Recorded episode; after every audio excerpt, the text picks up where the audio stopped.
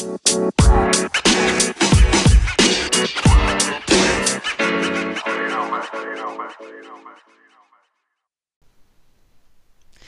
lieber Markus, wir sind hier, um zu informieren, um zu diskreditieren, um uns an die Gurgel zu gehen. Und ich kann einfach nicht ruhig bleiben. Ich kann einfach, ich kann es nicht ernst durchziehen. Es tut mir leid. Ich wünsche euch ein wunderbares Hallo. Bullet und Fist, nächste Folge. Geiler Scheiß auf die Fresse. Markus, der Tag, ich habe heute einen richtig beschissenen Tag hinter mir. Deswegen, ich werde hier die Party aus der Hose komplett alle draußen lassen. Du wirst alles abkriegen, wortwörtlich in dein Ohr. Ich hoffe, du freust dich. Ja. Schön. Ah, ach, freut mich, dass das noch geklappt hat. Das hat sich ja alles ein bisschen heute nach hinten verzogen und ich hatte schon fast ein schlechtes Gewissen. Das hat ja alles gedauert. Aber ich freue mich heute, denn bevor wir, das kann ich daher sagen, erstmal, wie geht's dir? Das interessiert mich eigentlich sowieso nicht, aber äh, weißt ja, was hast du geguckt und so? Hast du was Geiles geguckt? ob ich was Geiles geguckt habe. Oh Oder ja, was, was ganz Geiles. Jetzt Pornos, Pornos mal zur Seite schieben, normale. Wenn man Bodensatz auch als geil nimmt. Ich habe mich mit der letzten großen Netflix-Produktion auseinandergesetzt. ich, ich hab's hier lesen.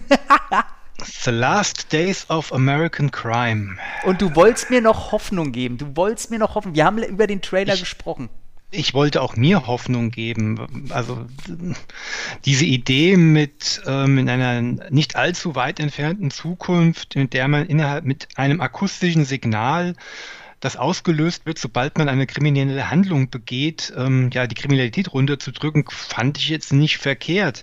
Mhm. Und selbst als ich gehört habe, dass hier äh, Schnittmeister Olivier Megaton, also mit dem Namen muss man eigentlich Actionfilmregisseur werden, ja. ähm, die Regie geführt hat.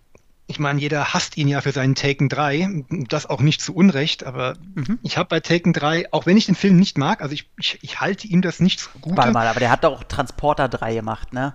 Ja, den auch schon. den, nee, der Typ ist durch. Der hat auch Columb Columbiner, Columbiana, Columb Ach, der war auch scheiße und äh, auch schon Taken 2.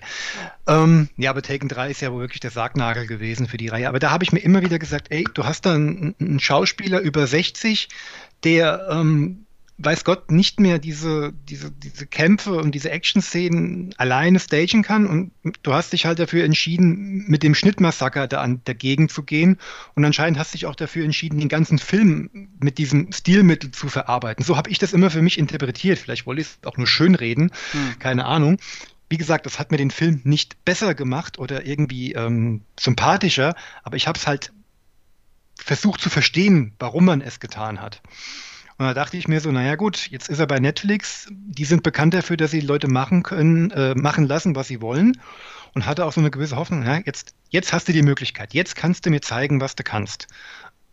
Und in der ersten Viertelstunde gab es auch schon ein paar, paar, paar, paar, paar Gewalteruptionen, keine richtigen Action-Szenen, aber die Kamera blieb beispielsweise schon mal ruhig. Und ich dachte mir, okay, also entweder machst du jetzt, was du willst, oder du hast auf das gehört, was du nicht überhören konntest im Internet und sonst wo wahrscheinlich. Ähm, ja, aber ja, dann mhm. habe ich irgendwann realisiert, dass dieser Film 148 Minuten geht. Genau, mach mal, mach mal kurz, weil zu unseren kommen wir ja auch noch. Der ist scheiße. Ja, das ist, das ist, das ist einfach stinkend langweilige Grütze.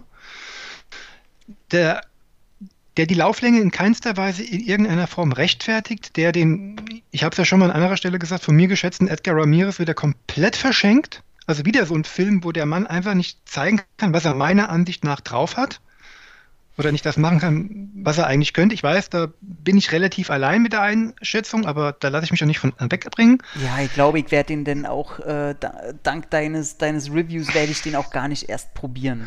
Also ich fand den Trailer ja schon schlimm, finde die Prämisse auch geil, Minority Report ein bisschen in anders, aber ja. Megaton ist halt kein Spielberg. Ja, und wie gesagt, diese, diese epische Lauflänge suggeriert einem halt auch so, ey, da will jemand das, das, das Thema ernst nehmen und nimmt sich vielleicht auch die Zeit, das irgendwie ähm, darzulegen, wie so einen großen Teppich auszubreiten und auch wirklich die verschiedenen Facetten und Pro Probleme und Gefahren, die ja mit dieser etwas überspitzt dargestellten Technik dargehen. Du hast eine, einen epischen, epischen, eine Gangster-Story, es ist ja auch eine Heist-Story, es geht ja darum, den letzten großen Coup zu landen. Ähm, bevor dieser, dieses Signal ähm, in, Kraft setz, in Kraft gesetzt wird und so weiter. Und dann guckst du diesen Film und merkst, das ist Video, das ist wirklich 80er, 90er Jahre Videothekenware, 60 Minuten zu lang. Dieser Countdown, bis dieser, ähm, dieses akustische Signal dann äh, zum Einsatz kommt, ist ein, einzig und allein dafür da, um zu zeigen, ey, wir müssen diesen Heist schnell machen. Das hat sonst keinerlei Bewandtnis. Hm. Ja, dann, nee. wird den, dann wird den ganzen Film über hier, ähm, wie heißt der, Shalto Copley aus um, District 9.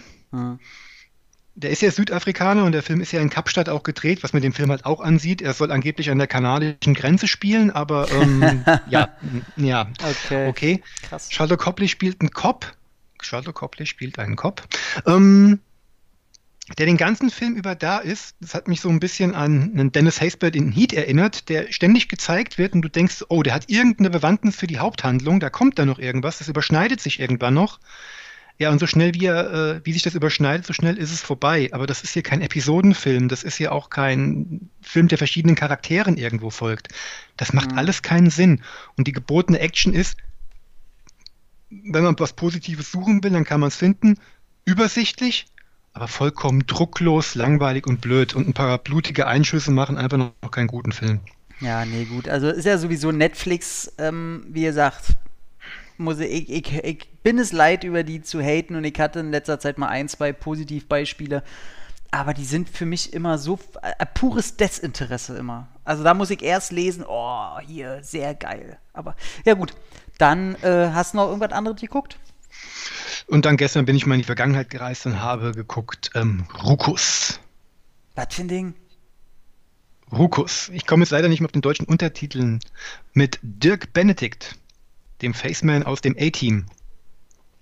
Und der Film ist einfach mal zwei Jahre. Ja, ja, doch. Das Cover kenne ich. Ich kenne das Cover und es gibt einen zweiten Dieses, Teil, richtig?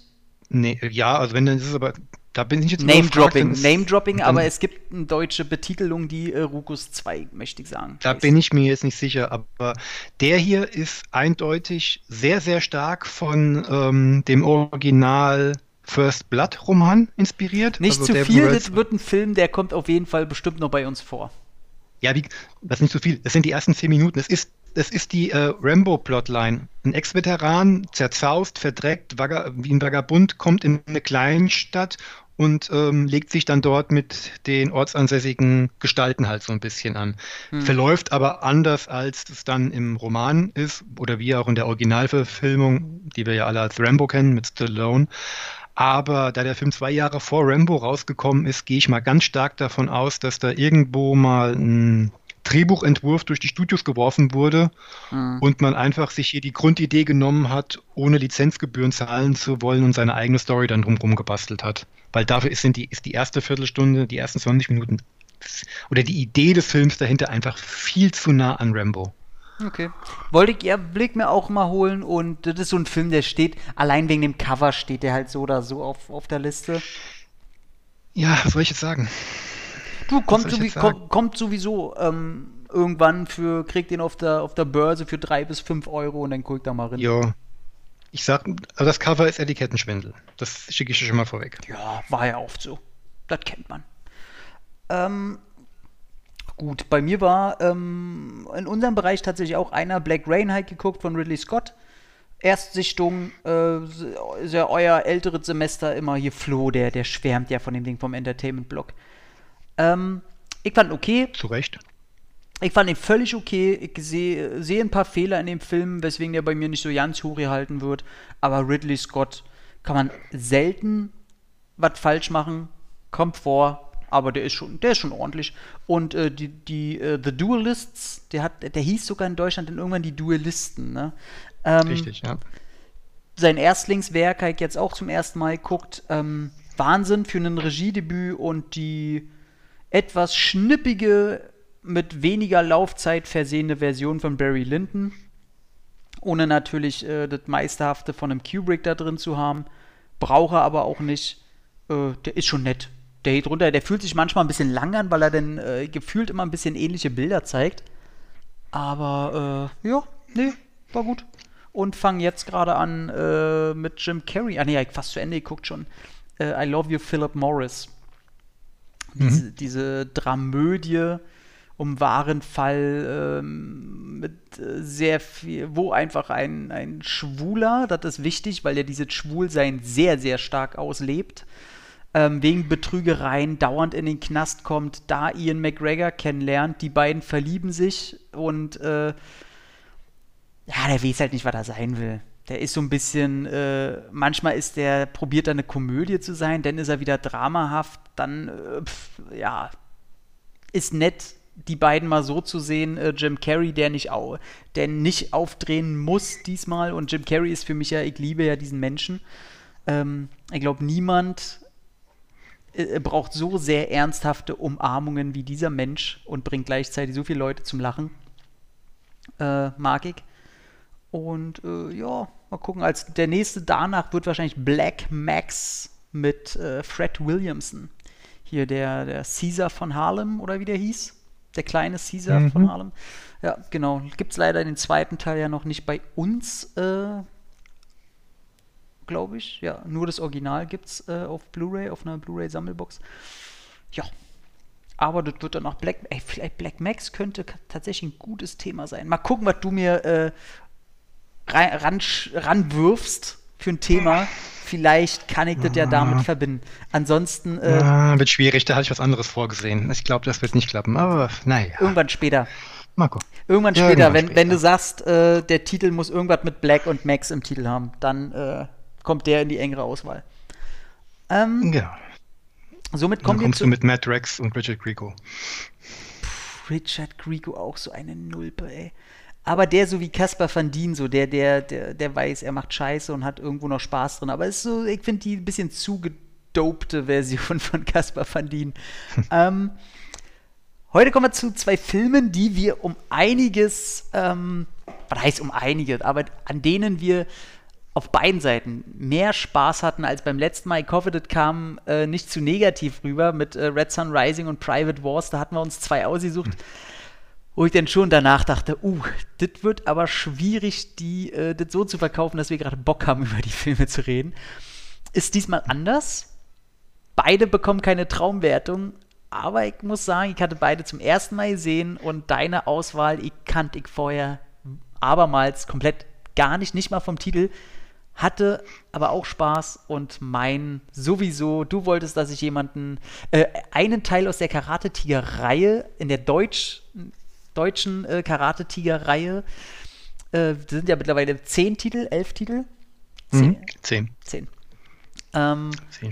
Und habe tatsächlich äh, chronologisch bin ich einfach äh, gegangen und habe gedacht, okay, welchen kennst du noch nicht? Und das ist gleich Teil 2 gewesen. Der ist auch im Original tatsächlich auch noch No Retreat, No Surrender Teil 2 heißt.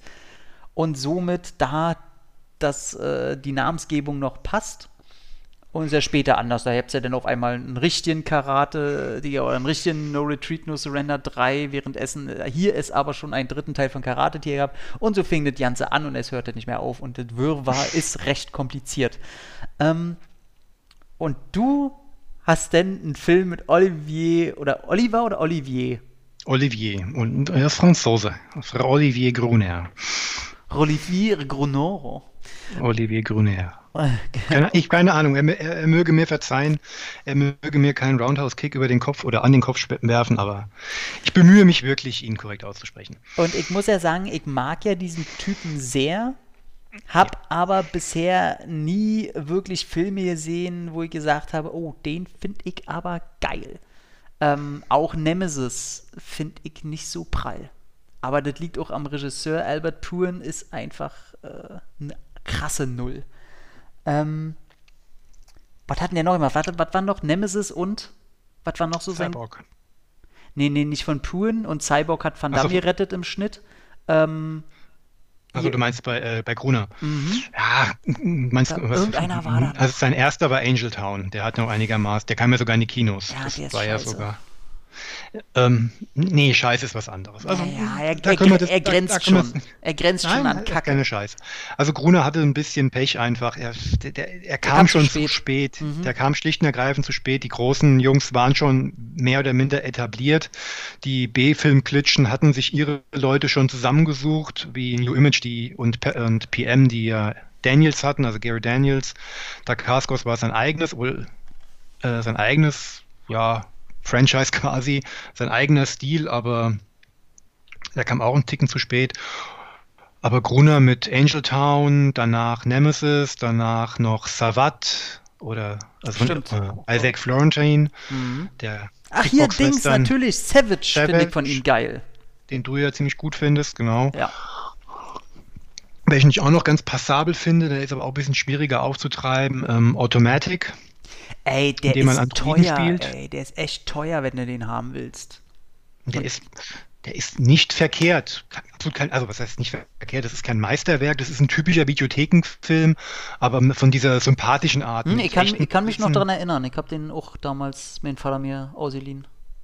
Ein paar ordentlichen äh, Action-Szenen und ähm, ein Gruner, dessen ähm, leicht betröppelter Dackelblick da gut zu diesem ja unschuldigen gerne. Androiden, und, ne, aber zu diesem Androiden sehr gut passt, den er da spielt. Und Ja, aber hier so nach Velocity Trap ging es ja richtig bergab. Keine Ahnung, wie der dann bei äh, David Huey und so weiter gelandet ist, hier mit SWAT, Airhead One oder wie dieser ganze ja, Kram ja, heißt, Sektor oh, 4. Mercenary 2 und so, das war alles. Genau, Äh, Mercenary 1 ist noch richtig, ist noch einigermaßen cool, aber ich glaube, das war auch eine TV ein TV-Film, aber selbst dafür war der richtig gut hm. Mit John Ritter. Aber gut, um die soll es vielleicht irgendwann später mal gehen. Er hat ja auch mittlerweile vier, fünf äh, Filme, die er irgendwie scheinbar gedreht hat, aber die nie irgendwo erschienen sind. Ähm, Ja, doch. Darunter auch der dritte Circuit. hm, Die ersten beiden richtig. haben es noch nach Deutschland geschafft und der dritte ist, ist nie hier rüber geschwappt. Der ist auch generell irgendwie, ich habe mal geguckt, äh, bei UFDB steht, glaube ich, keine Fassung drin. Muss ich, muss ich nochmal gucken. Ähm, auf jeden Fall habe ich ja von dir gewollt, dass du einen Film aussuchst, wo der Held wenigstens einmal im Alles. Und da hast du dann den TV-Film von 1999, ich wollte es gar nicht glauben, äh, Velocity Trap ausgesucht, der mir nichts sagte, wo, da, wo ich das erste Cover, wo ich das gesehen habe, ich gedacht, nein, echt jetzt? Und dann gab es zum Glück ja noch bei der Neuauflage ein zweites Cover, welches denn schon etwas persönlicher ausschaut. Und ich muss wirklich sagen, ich hatte Angst davor. Und ich habe auch eine Woche jetzt, die was heißt nicht gut zu mir ist, aber wo ich einfach sehr schnell schlechte Laune habe, wo einfach viel passiert und das einfach gerade so ein bisschen nicht groß, nicht groß, aber wo du nach Hause kommst und sagst, ey, jetzt willst du dir nicht einen Film antun müssen. Ähm, Und kommen wir nachher zu, aber du bist heute als erstes dran mit eben Velocity Trap, denn sag uns doch mal, lieber Markus, wo, also, ich meine, es ist frisch Matrix rausgekommen, ne? Wir, äh, wir, wir haben 1999, die, die Effekte sind halt on top neu und äh, Bullet Cam und weiß ich nicht, was das alles gibt. Äh, da muss da so ein Science-Fiction-Brett wie Velocity Trap, der muss auch ganz groß sein, habe ich das Gefühl. Ich habe das Gefühl, der ist ganz groß. Der ist sogar riesig groß und das beginnt auch schon bei der Handlung, bei der ja auch mit Superlativen um sich geworfen wird. Ich darf zitieren von der deutschen DVD. Es ist das Jahr 2149. Wegen skrupelloser Computerkriminalität ist das Bargeld wieder eingeführt worden. Na, was ein Glück. Da freuen sich die Aluhutträger. Raumschiffe beladen mit Geld durchkreuzen die Galaxien. Der Polizist Raymond Stokes, Olivier, Gr Olivier Grüner, Nemesis, arbeitet als Wächter und begleitet einen solchen Geldtransport auf seinem sechs Monate dauernden Weg durchs All. Die wertvolle Fracht an Bord 40 Milliarden Dollar. Während die Crew des Schiffes in künstlichem Schlaf versetzt wird, betreut Stokes den Flug. Doch plötzlich wird das Schiff geentert. Cyberpiraten überfallen den kaum bewaffneten und völlig überrumpelten Polizisten. Ausgeraubt und hilflos, auf sich allein gestellt, treibt der Transporter nun durch den Weltraum. Und mitten in der Flugbahn ein riesiger Asteroid, der jeden Moment explodieren kann. Da, da sind einfach so ein paar Unwahrheiten auch einfach drin. Das ist, so, ist einfach schön. Ah, Ja, mehr oder minder. Mehr oder minder. naja. Also, hier von wegen äh, dauernden Weg durchs All, also und äh, hier diese äh, kaum bewaffnet ist ja auch Quatsch. Der ist ja, also die stellen das ja halt nur aus, der wäre und ein riesiger Ast und der jeden Moment explodieren kann, ist ja auch Quatsch. Und das, ah, egal, aber äh, hau mal raus, hau mal raus. Was soll ich raushauen? Ähm, Ja, Velocity Trap. Velocity Trap ist eine für mich äh, erschreckend und überraschend professionell gemachte Billignummer. Das beginnt bei einer Handlung, die jetzt im großen Teil stimmt und die sich auch wirklich ein bisschen Zeit am Anfang nimmt, ähm, das Ganze aufzubauen. Also da wird wirklich Zeit für aufgewandt, die Bösewichte mal ein bisschen zu präsentieren. Es wird ähm, so ein einführender Einsatz gezeigt, der dazu führt, dass Stokes überhaupt diesen, Eins äh, diesen Auftrag annehmen muss, auf diesem Raumschiff den Wächter zu spielen. Und das ist alles für mich so vollkommen frei von irgendwelchen blamablen oder peinlichen Szenen. Also da sind Leute am Werk, die wirklich Bock drauf haben, hier einen ernsthaften, ähm, ja, hätte ich wieder cheesy gesagt, aber beißt sich ja dann mit dem, mit dem Begriff ernsthaft. Also die nehmen ihre bekloppte Prämisse oder ihre bekloppten oder ihre Einschränkungen einfach ernst und versuchen das Beste draus zu machen. Denn das, was als erstes wirklich auffällt, sind die grundsoliden, immer künstlich wirkenden, aber nie peinlich seienden ähm, CGI-Effekte. Was sagst du denn dazu? Also erstens bin ich komplett bei dir. Ich muss auch sagen, dass ähm, mich erinnerte der Film ja sehr an ähm, ich bin ja ein 86er Kind und bin ja aufgewachsen mit frühen äh, PC-Titeln, Adventure und so weiter. Und als dann die PlayStation 1 mit erstmal CD und dann kam es erstmal Filmsequenzen. Und da hatten ganz gerne so, so Ego-Shooter. Mich hat es extremst an die vielleicht kennt es ja irgendwer, an die Zwischensequenzen aus dem Ego-Shooter-Spiel Disruptor erinnert. Das ist, das ist genau dasselbe. Und halt dieses, du siehst, die haben alle null Geld. Du siehst, die haben da irgendwelche Rüstungen aus Pappe oder so an. Mhm. Ähm, und du siehst, dass die Leute, äh, vielleicht können sie Schauspielern, aber die wissen, worin die sind. Das ändert aber nichts daran, dass vielleicht manche nicht Schauspielern wollen, aber nee. verdammt Spaß an dieser ganzen Sache haben. Und genau, da schockiert keiner, da schockiert irgendwie keiner rum. Ähm, die sind hier, ich habe hier einen Job, ich mache hier meine Arbeit und zum Glück haben wir anscheinend auch eine gute Zeit hinter der Kamera gehabt und das überträgt sich schon den ganzen Film über. Komplett. Auch den Zuschauer. Komplett, also das fühlt sich an, als wären das alles Kumpels, als hätte jeder gute Laune und ähm, was ich eben auch, wo ich dir absolut beipflichte, ist der Anfang, der viel mehr einführt, als es ein Film dieses Schlages im Normalfall macht. Und mich hm. hat die ersten 20 Minuten haben mich so sehr an die, weiß ich nicht, Schmierlappen-Version oder nee, falsch blöd ausgedrückt, die Kinderzimmer-Version von Total Recall erinnert. Wo ich dachte, ey, das fühlt ja. sich irgendwie, fühlt sich das so an wie ein Total Recall, nur halt in billig. Und dann war ich auch verwundert, Kleinigkeiten, so, da gab es ja einen Einschuss zum Beispiel. Und da dachte ich, der ist richtig gut gemacht. So, wo, wo er den, den anderen Polizisten an, in die Brust schießt. Äh, mhm. Wo ich gedacht ey, geil. Und dann kommen so ein, zwei Effekte, genau wie du gesagt hast. Die, das Hauptproblem ist nicht mal das Design. Das Design von diesen Effekten ist ziemlich gut, außer dieser komische Müllroboter, der da kommt. Mhm. Ich auch gedacht habe, mhm. okay, alles klar. Ähm, Merkwürdige Szene auch überhaupt, weil der so. Ja, null ah. eingeführt wurde. Es wirkte so nach dem, wir haben ja noch, wir haben ja noch einen Effektshot aus einem anderen Film übrig ja, und äh, genau. vielleicht fällt uns noch eine Idee ein, wie wir den hier einbauen können. Komplett. Also, einzig überflüssige Szene. Und, und äh, die Effekte sind halt nicht gut aufgelöst. Also ich weiß nicht, welche Auflösung die haben, aber ich glaube, das ist nicht mal das ist auf kein, nicht mal eine 700 auf 1020 oder so oder irgendwas in die Richtung. Ich glaube, das geht schon in die 500er Richtung. Ähm, und die sind halt sehr unscharf. Also die wirken pixelig, unscharf, aber ist scheißegal.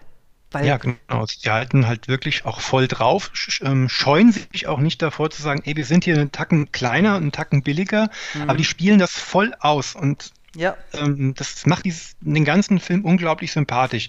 Zwar merkt man dann an den Sets in dem Raumschiff, ähm, dass da dann der Schmalhans dann doch deutlich mehr Küchenmeister war, mhm, ja. dass da alles ein bisschen beengter ist und so weiter. Aber dass da die Wände auch nur aus äh, Pappe und Holz quasi bestehen und ein bisschen übermalt wurden. Also wenn da einer mal durchgeworfen worden wäre, dann hättest du wahrscheinlich aller Tom und Jerry Comic dann eine schöne, einen schönen Umriss von jemandem drin ist gehabt. Ist halt auch immer der, derselbe Gang, ne? Ja. Also das sieht man schon. Und die, die, da hätten sie schon ein bisschen vielleicht die Kamera mal anders hinstellen können. Oder man sieht schon, es ist immer derselbe Gang. Ähm, aber auch unser Hauptdarsteller, ne? Also, was ich an das Alleinstellungsmerkmal, glaube ich, von, von Oliver ist halt, oder Olivier ist, dass er sich nie ernst nimmt. Obwohl er, der zieht, also im Gegensatz zu Magda Kaskos, wo du immer, da siehst du immer den Schelm im Gesicht, ne? Der grinst halt immer, da so ein Sunny Boy, den, dem, der ist einfach die gute Laune in Person. Olivier sieht immer aus wie aus Stein gemeißelt, als hätte der irgendwie, als wäre der immer irgendwie krass drauf. Aber sofern der den Mund aufmacht und schaut dir merkst, ey, da steckt ja auch so ein Clown hinter. So, das ist so Mhm. der, der kleine Unterschied. Und ich meine, seine Szenen, äh, da, ich meine, da haben wir bestimmt unsere gemeinsame Lieblingsszene. Ja, es kann nur eine sein. Ey, es kann nur eine sein, die ist halt großartig. Allein, dass er irgendwie an die 10, 15 Minuten die ganze Zeit in so einem einteiligen Strampelschlafanzug Mhm. da rumläuft. Es sieht du kannst, also noch weniger ernst kannst einen Mann halt nur nehmen, wenn er nackt vor dir steht. So. Es ist einfach, es ist großartig. Aber bevor ich noch mehr raushau, will ich äh, dir natürlich das Feld überlassen. Ja, natürlich. Ähm, ich weiß schon genau, worauf du anspielst und das ist ja auch das Recht. Also wirklich, ähm, in dem Film ist halt auch jede Menge Humor drin, aber ohne, dass es die großen Lacher sind oder, da, oder aber ohne, dass es halt groß pointiert ist. Mhm. Es gibt halt diese Ellen, das ist ellenlange Szene, diese Szene, in der halt ähm, das restliche Team des Raumschiffes halt eingefroren ist. Das habe ich jetzt aber gar nicht mehr so richtig in Erinnerung. Warum schlafen die eigentlich? Ich meine, der Flug geht doch nur ein halbes Jahr. Naja, vielleicht, guck mal, wenn, wenn du oft so eine Touren machen musst, die machen das ja, glaube ich, als Hauptjob. Ja, Das- okay. ja. Gut, es hinterf hinterfrage ich jetzt bei einem Film dieser Preisklasse jetzt nicht mehr wirklich. Oh doch. Und ähm, jedenfalls die, das Riesenteam, das 40 Milliarden bewachen muss und so ein Riesenraumschiff fliegt, besteht auch nur aus drei Leuten. Dem Navigator, dem Kapitän und dem, was ist der andere, der Steuermann, nehme ich mal an. Und dem Wachmann. Die drei schlafen, er passt auf sie auf. Naja, und wie das halt immer so ist, man muss ja so einen gewissen äh, Lagerkoller überwinden. Und dann kann es auch schon mal passieren, dass man anfängt, ein bisschen Ballett durch die Gänge zu tanzen. Und das macht Gruner. Und er Und singt auch noch mit. Er singt dieses, äh, dieses äh, äh, Klassik, klassische Stück, singt er auch noch mit, diese Oper, diese Oper. Ja. Ja, aber das, ist, das, das hätte in vielen anderen Filmen, die es nicht geschafft hätten, so eine ähm, erfolgreiche Balance zwischen Ernst und Humor, ohne gleichzeitig zu verbissen zu sein oder zu sehr auf Schenkelklopfer Humor zu setzen, komplett Mhm. peinlich wirken können. Ja. Nein, das wirkt hier absolut homogen, das wirkt hier absolut passend, nicht überraschend und erfrischend erheiternd. Also Naja, vor allen Dingen ist es Klasse. halt auch eine.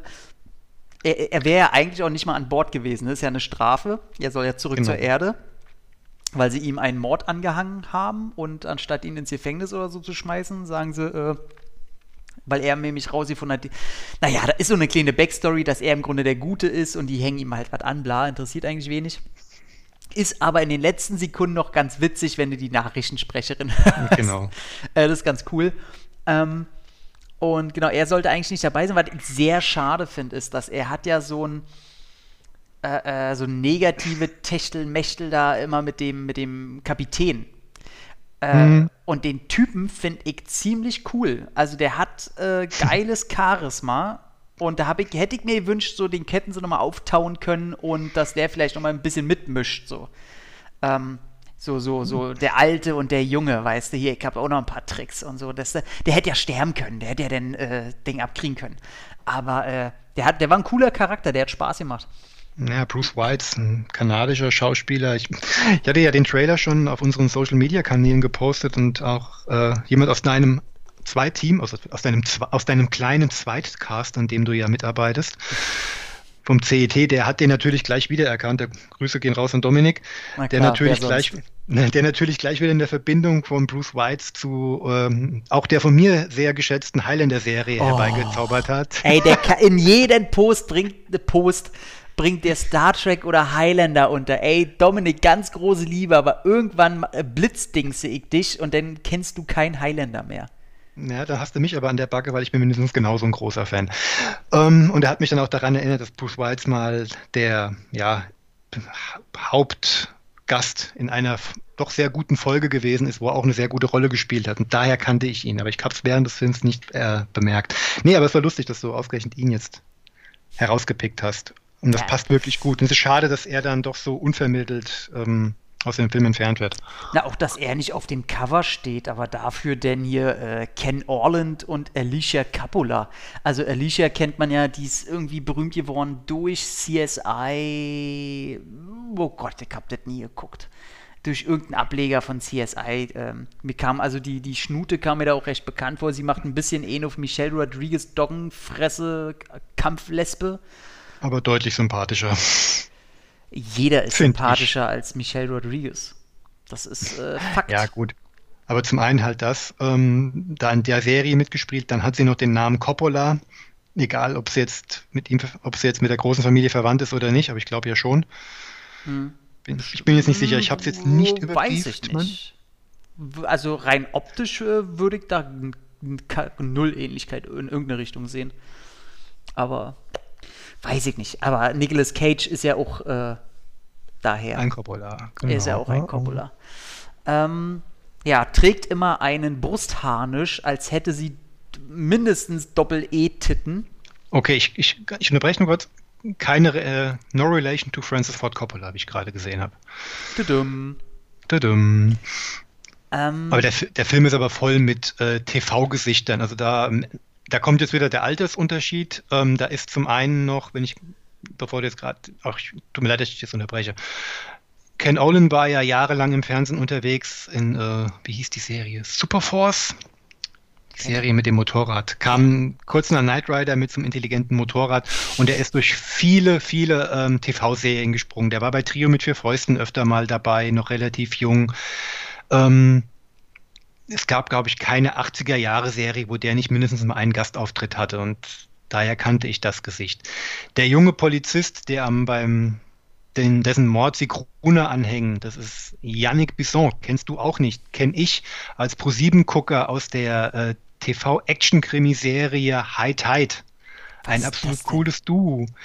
Ey, ist, ist, ist, in Anführungszeichen bekannt dafür, dass die Hauptrolle gespielt wurde von ähm, Rick Springfield dem Sänger. Okay. Kennst du den wenigstens? Nee. Celebrate Youth. Da, da, da, da, da, da. 80er Jahre Klassiker. War ein absoluter Teenie-Star. Ähm, der hatte die Hauptrolle und Yannick Besson spielte seinen kleinen Bruder. Die Serie hat es, glaube ich, auch auf zwei oder drei Staffeln geschafft. Ähm, wo auch viele Folgen von Robert Rattler gedreht wurden, der Best of the Best gedreht hat. Aber das, jetzt, jetzt habe ich genug ähm, Ausschweifungen gemacht. Ey, dein Hirn, Alter dein Hirn. Dann der ähm, Computer Freak von den bösen Cyberpiraten. Den so kannte ich auch. Der sah für mich aus wie der kleine Bruder von äh, äh, hier Krasinski, den wir jetzt erst hatten. Nee, das ist äh, Jason Simmons. Der war jahrelang ähm, bei Baywatch mit dabei. Ich glaube von Staffel 3 ah, oder 4. Baywatch habe ich natürlich geguckt. Da gab es doch, aus, wie, wo war der her? Der Rettungsschwimmer aus Tasmanien, da hat er noch längere Haare gehabt. Der hat immer so eine, das war immer so ein halbseidener Typ, der mit äh, Jasmine Blees immer angebandelt hatte und immer so eine On-Off-Beziehung hatte. Wie gesagt, auch da drei oder vier Staffeln lang dabei gewesen, daher kannte ich den. Dein Lieblings-Baywatch-Babe? Och, meine Güte. Ich fand Nicole Eggert immer sehr süß. Wer, welches ist das denn? Das war Summer. Kenn ich. Ab Staffel 2. Du Namen war da immer Schall und Rauch. Ja, aber, gut. aber äh, ich glaube, Jasmine Bleeth war mal meine. Ist das die? Ich glaube ja. Ich war nie der Pamela Anderson-Typ.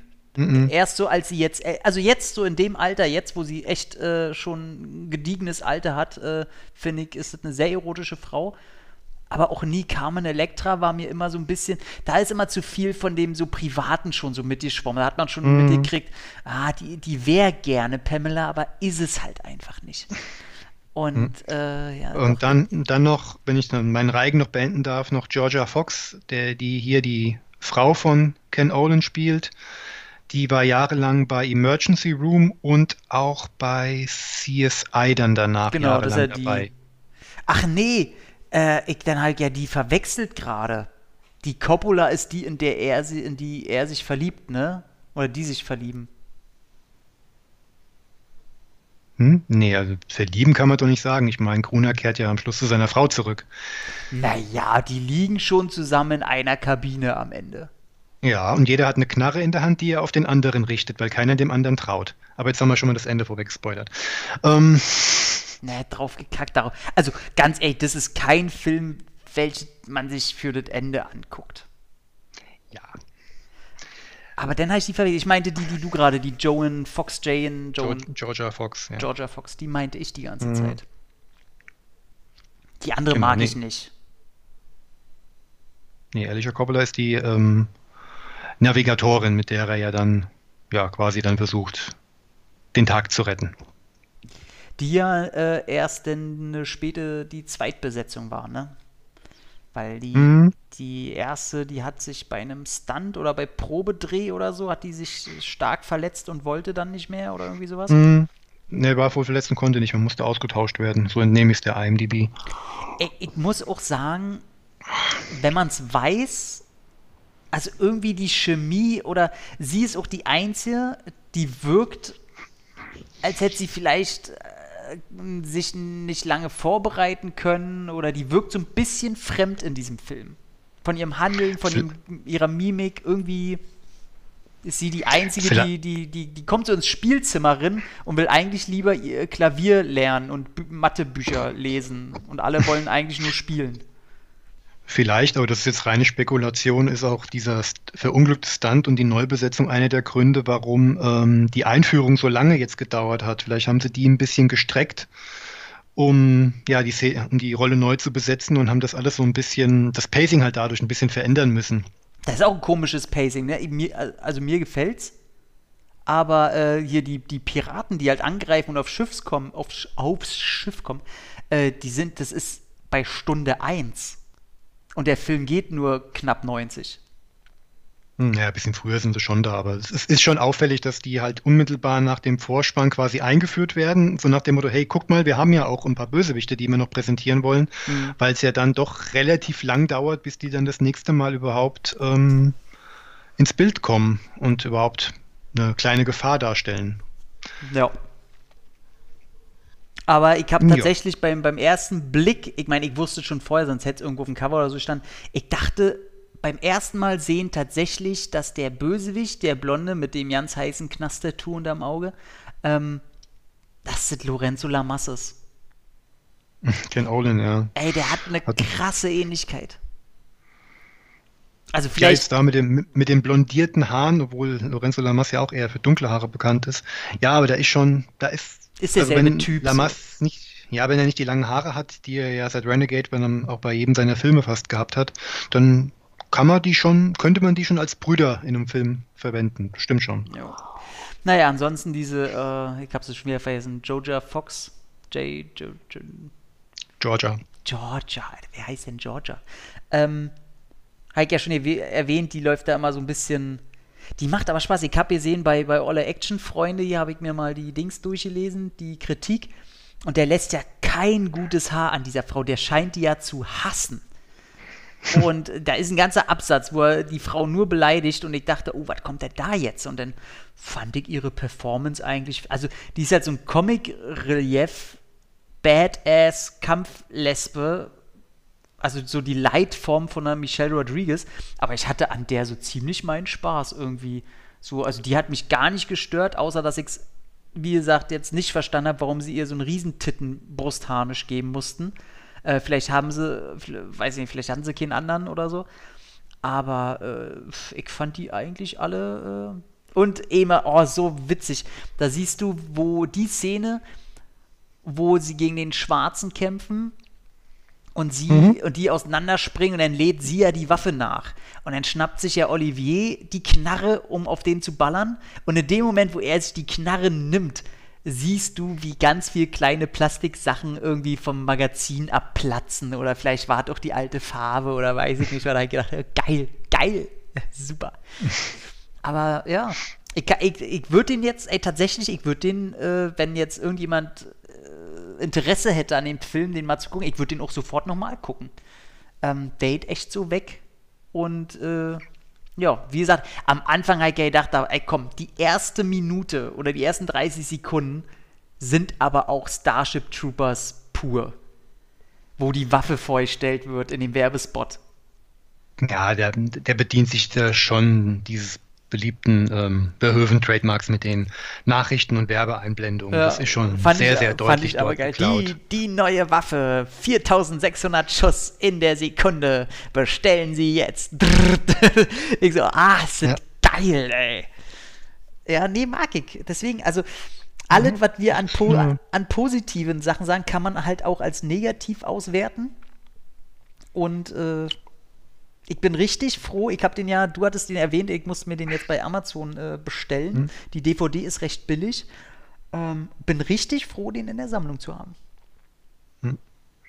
Ja, und damals mochte ich den gar nicht. Damals war der Markt mit sowas halt übersättigt und heute, wo du weißt, wohin der B-Sektor sich im Laufe der Zeit halt hinentwickelt hat, mhm. dann bist du dankbar für sowas. Dann nimmst du sowas halt ganz, ganz anders wahr und hast auch schon so ein, klar, man, man verklärt das Ganze auch so ein bisschen, aber wie ich schon gesagt habe, diese angenehm professionelle Machart, die hat was. Und diese ganzen, es gibt ja noch mehr Filme von der äh, Produktionsklitsche UFO, äh, UFO, die ja auch dem äh, Regisseur des Films Philip Ross gehört. Die haben ja mehrere Filme dieses Kalibers rausgehauen, auch mit Gruner noch. Mhm. Da gibt es ja noch so ein paar Alien-Filme. Ich wollte gerade sagen, diese Alien Interceptors, ne? Genau, gibt es auch zwei Teile von. Die sind auch ähm, quatschig blöd, äh, aber unterhaltsam quatschig blöd. Hm, ich habe schon äh, mein, tatsächlich hat mir mein Markt, ich, ich gehe ja hier mal jedes Wochenende auf so einen Flohmarkt. Ähm, da ist so ein Typ, der kauft halt ganz viel ein und ich habe äh, bloß mal erwähnt, ob er irgendwas von, von ihm hat. Und tatsächlich hat er gesagt, er bringt mir nächstes Mal äh, Alien Interceptors mit. Schön im, äh, in hm. dem gläsernen Snapper-Case von früher noch. Oder wie die Dinger hießen. Super cool. Ich muss nur, ich muss nur so kleiner Fun-Fact, um auch wieder mal zu zeigen, wie alt ich mittlerweile bin. Der zweite Alien Interceptor, das hat es ja sogar ähm, während der Dreharbeiten äh, zu RTL explosiv geschafft. Oh. Weil in, weil in dem ähm, Big Brother-Teilnehmer der ersten Staffel Alex, Alex Jolik eine Rolle drin hatte. Als er damals, ach was weiß ich, ja, lassen wir das. War Alex nicht der, der Gewinner? Nee, ach, keine Ahnung, wer war. Nee, es war nicht der Gewinner, das war der. Oh Gott, ey, es ist peinlich, dass ich das noch weiß. Das ist schon über 20 Jahre her. Ey, ich weiß aber, aber auch noch, meine, war, erste, war Alida erste, erste Staffel? Nee, das war, glaube ich, zweite. Oh Gott, ich weiß das noch. Hm. Ich kann mich jetzt nicht mehr rausreden mit, ich habe das nicht geguckt. Ja, ich habe es auch geguckt. Es, jeder hat ich geguckt. Erst mit, aber ich bin aber erst mittendrin eingestiegen irgendwann, das weiß ich noch. Am Anfang habe ich das auch ignoriert und dann ist das ja zu einem riesen Ding geworden in Deutschland und dann irgendwann kamst du nicht mehr drum rum. Und das Typische, man muss ja mitreden, ob man es mag oder nicht. Und nee, dieser Alex Jolik, das war ja der, der ist, glaube ich, Dritter geworden. Das war der mit den Nippel-Piercings. Der war, glaube ich, Was? Restaurant- oder Barbesitzer. Der hat auch dann später äh, hier Heiner, nee, Thomas D., die äh, Jenny Elvers ausgespannt und sie auch geschwängert. Was? Was? Ist denn? Ja, ja, ja. Also, okay, nee, sowas ist, äh, wie, wie nennt man diese Wissen, diese, diese Knowledge, diese, äh, wie heißt es? Wissen. Ja, aber nee, da gibt es ein ganz blödes Wort für. Das sagt Etienne immer, auch bei, bei Kino Plus, RW ist immer so, so diese in Boulevardzeitung, diese Infos von irgendwelchen Pärchen, wer jetzt mit wem und so. Gossip. Gossip. Das ist sowas, ey, interessiert mich so krass null. Interessieren tut es mich auch nicht. Ich habe nur leider, was das angeht, so ein ganz mieses Gedächtnis. Ich überlese sowas und es bleibt in meinem Kopf hängen. Dein Gedächtnis ist echt krass. Also ja, hast du schon mal das, nachgeforscht, ob du ein fotografisches Gedächtnis hast? Nee, dafür sind meine Schulnoten zu schlecht gewesen, weil das hätte ich gerne beim Lernen für die, äh, fürs Abitur gehabt. Dann wäre ich da besser davon gekommen. Aber nun gut. Alien Interceptors bei RTL, das, das, macht ja schon Freude. Und wie du, wie du schon sagst, tatsächlich, wenn du halt heute siehst, wie ein B-Movie aussieht. Und die müssen hier, ich kann ja nur sagen, der neue mit Mark Dacascos, The Driver, der bei uns halt äh, Hitman Undead heißen wird, im August rauskommt, ich durfte den ja schon sehen, ähm, halt trotz okay, also der Typ, der halt Tekken 2 gemacht hat, so. Und äh, welchen hat der noch gemacht? Irgendein, an, ah, hier, hier, ähm, mit Antonio Banderas, wie heißt er? Ballistic X, versus Server. Äh, genau. Ähm, also ist es ja ein Regisseur, der nicht irgendwo aus Dummhausen kommt, gerade von der Akademie und denkt, er könnte seinen ersten Film machen. Und selbst der, ey. Komm, sprich, sprich bitte einmal für mich den Namen aus. Auf keinen Fall. Ich, ich hab's komm. bisher, ich, nee, ich hab's komm, tatsächlich komm, noch nicht einmal probiert, den auszusprechen. Ich hab ihn auch nicht vor Augen. Ich, ich weiß ganz, Ist ganz leicht. Ja, ja, Wulik, Wak, Mik, Schnack, Schnack, Schnack, Und äh, war Witch Kassionanda. Ist doch ganz leicht, kriegt doch jeder hin. Ich habe mhm. es tatsächlich nie probiert, den zu lesen, ähm, weil ich immer schon gesagt habe, nope. Ähm, und der Typ hat halt auch nur trotz Magda Kaskos äh, 1,2 Millionen Budget gekriegt. So. Und da geht's halt hin. Und mit 1,2 Millionen kann man heute nicht mehr so viel machen wie damals. Ähm, und wenn man dann halt. Damit, haben sie, damit konnten sie bei Endgame noch nicht mal das Catering bezahlen. Eben. Also zu 100 Pro, das ist nicht mal ironisch. Ähm, und Velocity Trap, wenn du denn sowas siehst, 20 Jahre alt, äh, dann denkst du auf einmal, ey, das sieht doch gar nicht so billig aus. Das ist doch alles ziemlich geil.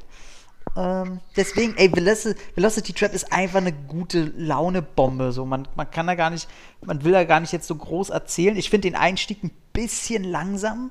Also dieses Ganze, gerade wenn er da mit seiner Frau im Bett liegt, da habe ich gedacht, oh nee, der Film wird nicht geil. Das ist so eine, so eine, so eine blonde Hupfdohle da und dann kommen hier irgendwelche Dialoge. Scheiß, ey, geh doch weg. Ähm, aber der ist dann tatsächlich ziemlich cool. Also ich mag den richtig. Der, der hat bei mir so einen Softspot entdeckt. Ich glaube, ich, ich habe den ja nicht mal so krasse Bewertungen gegeben. Ich weiß gar nicht, so, so 5,5 oder so von 10 oder 6 oder so. Aber es sind richtig gut gemeinte, spaßmachende. Und äh, falls du nichts mehr zu sagen hast, würde ich fast schon äh, jetzt auf die äh, Dings, auf die Fragen dich natürlich äh, stürzen lassen. Lieblingsstelle, Hassstelle? Wie du immer, ich finde das Wort Hass immer so ein bisschen übertrieben. Ja, ja Abgrund, abgrundtiefe ja. Hassstelle und Lieblingsstelle, ja. Hm bin ich nicht emotional genug für. Aber Lieblingsstelle hatten wir ja schon quasi rausdiskutiert. Ja. Also nichts geht über ähm, Olivier Kroners Schwan-Tanz. Also, ja, oder was auch immer in, er in dem einen Teiler tanzt. In dem Strampelanzug, ja. Also, das ist echt eine. Vor allem, die ist wahnsinnig witzig, aber das ist auch eine gute ja. Szene.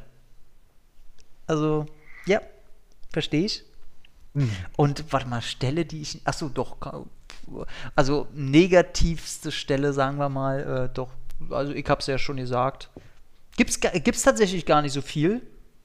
Oh, nee, ich habe aber noch eine, ich hab noch eine gute Stelle.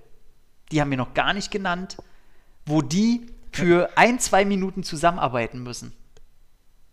Mochte ich sehr. Wo der Asteroid mhm. kommt und die stehen sich mit Waffen gegenüber und. Äh, Ach so, alle drei meinst du dann, wenn dann am Ende mhm. Held, äh, Navigatorin und der letzte Bösewicht von Ken Olin quasi übrig geblieben sind. Und dann plötzlich äh, einen gemeinsamen Feind, den bösen Asteroiden dann haben, meinst du? Ja, ja, mag ich. Aber ist bei mir sowieso, hm, da gehe da geh ich auch bei Marvel total ab, wenn auf einmal äh, Gegner zusammenarbeiten müssen. Liebe ich. Ja, das war schon in Ordnung. Und Hassstelle, ich meine, die einzige Szene, die nicht funktioniert, die hast du, hast du gerade wieder mal in sehr äh, äh, drastisch das falsche Wort, sehr direkten Worten gewählt. Es ist wirklich aber einfach die emotionale Stelle, weil das ist der einzige Moment, wo der Film nicht funktioniert. Hm.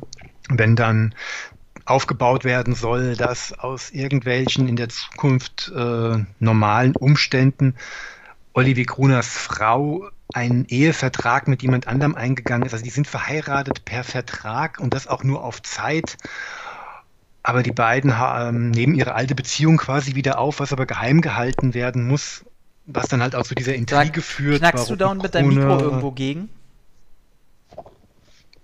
Irgendwas bewegt sich da und klackt bei dir. Ich hoffe, das hat mich jetzt verbessert wieder. Das Kabel hängt jetzt eigentlich wieder lose runter. Ja. Hm.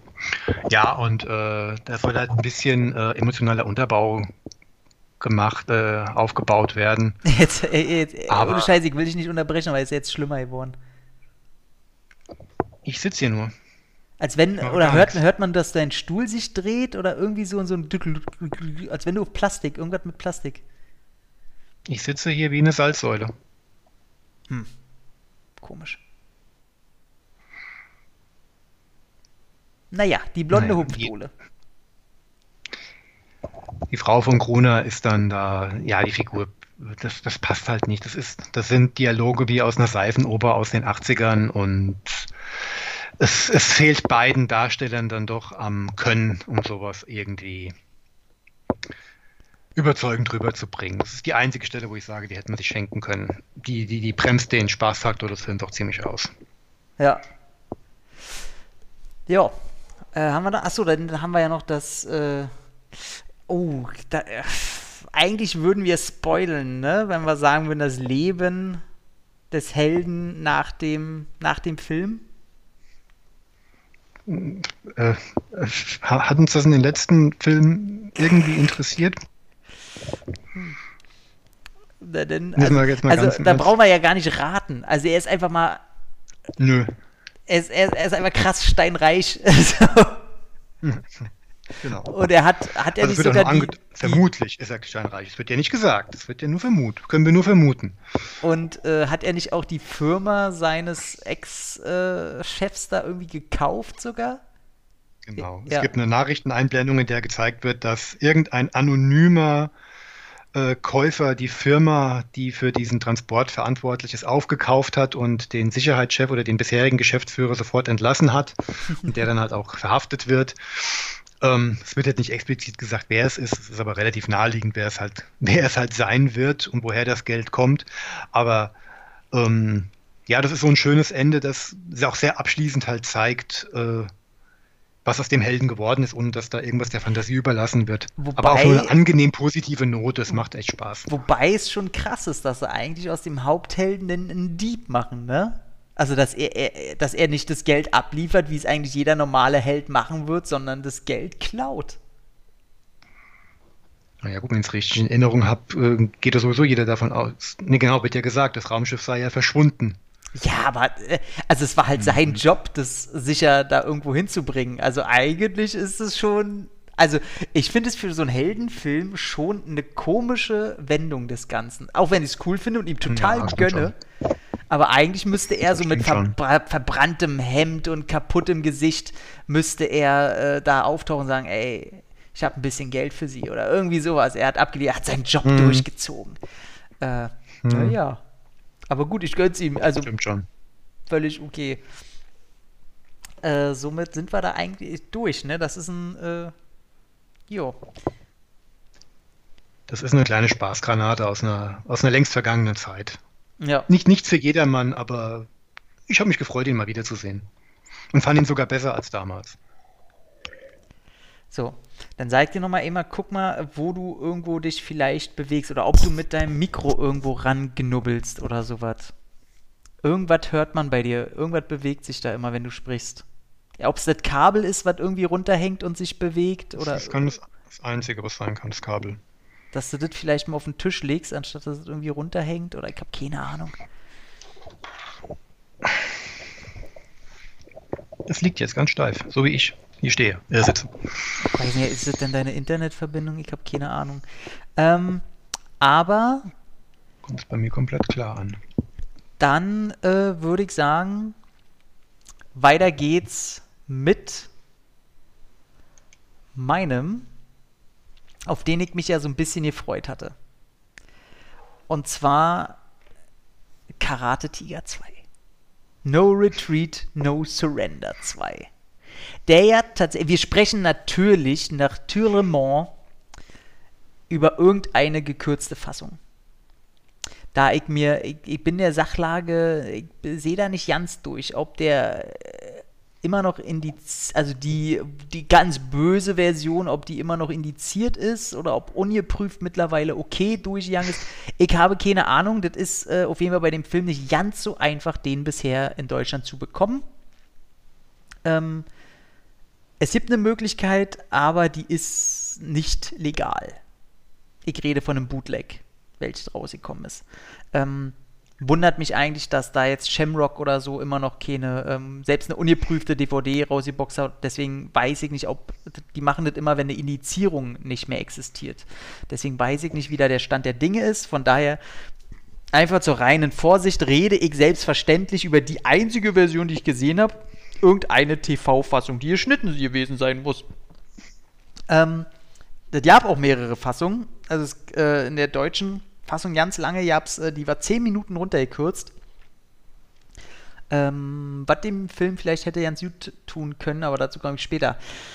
No Retreat, No Surrender. 1986, meinem Geburtsjahr und dem äh, äh, äh, Produktionsjahr von No Retreat, No Surrender, den man hier natürlich, ey, Karate Tiger. Ich habe den in, weiß nicht, zwei oder drei Fassungen äh, hier. Ist natürlich ein kranker Kultfilm. Also da braucht man auch nichts zu sagen. Der ist größtes Teenie Trash Klopper Gold, diese Ding. Ähm, meine Lieblingsfigur ist immer noch der Vater von ihm, von dem Helden. Also der Typ, also der, oh, herrlich.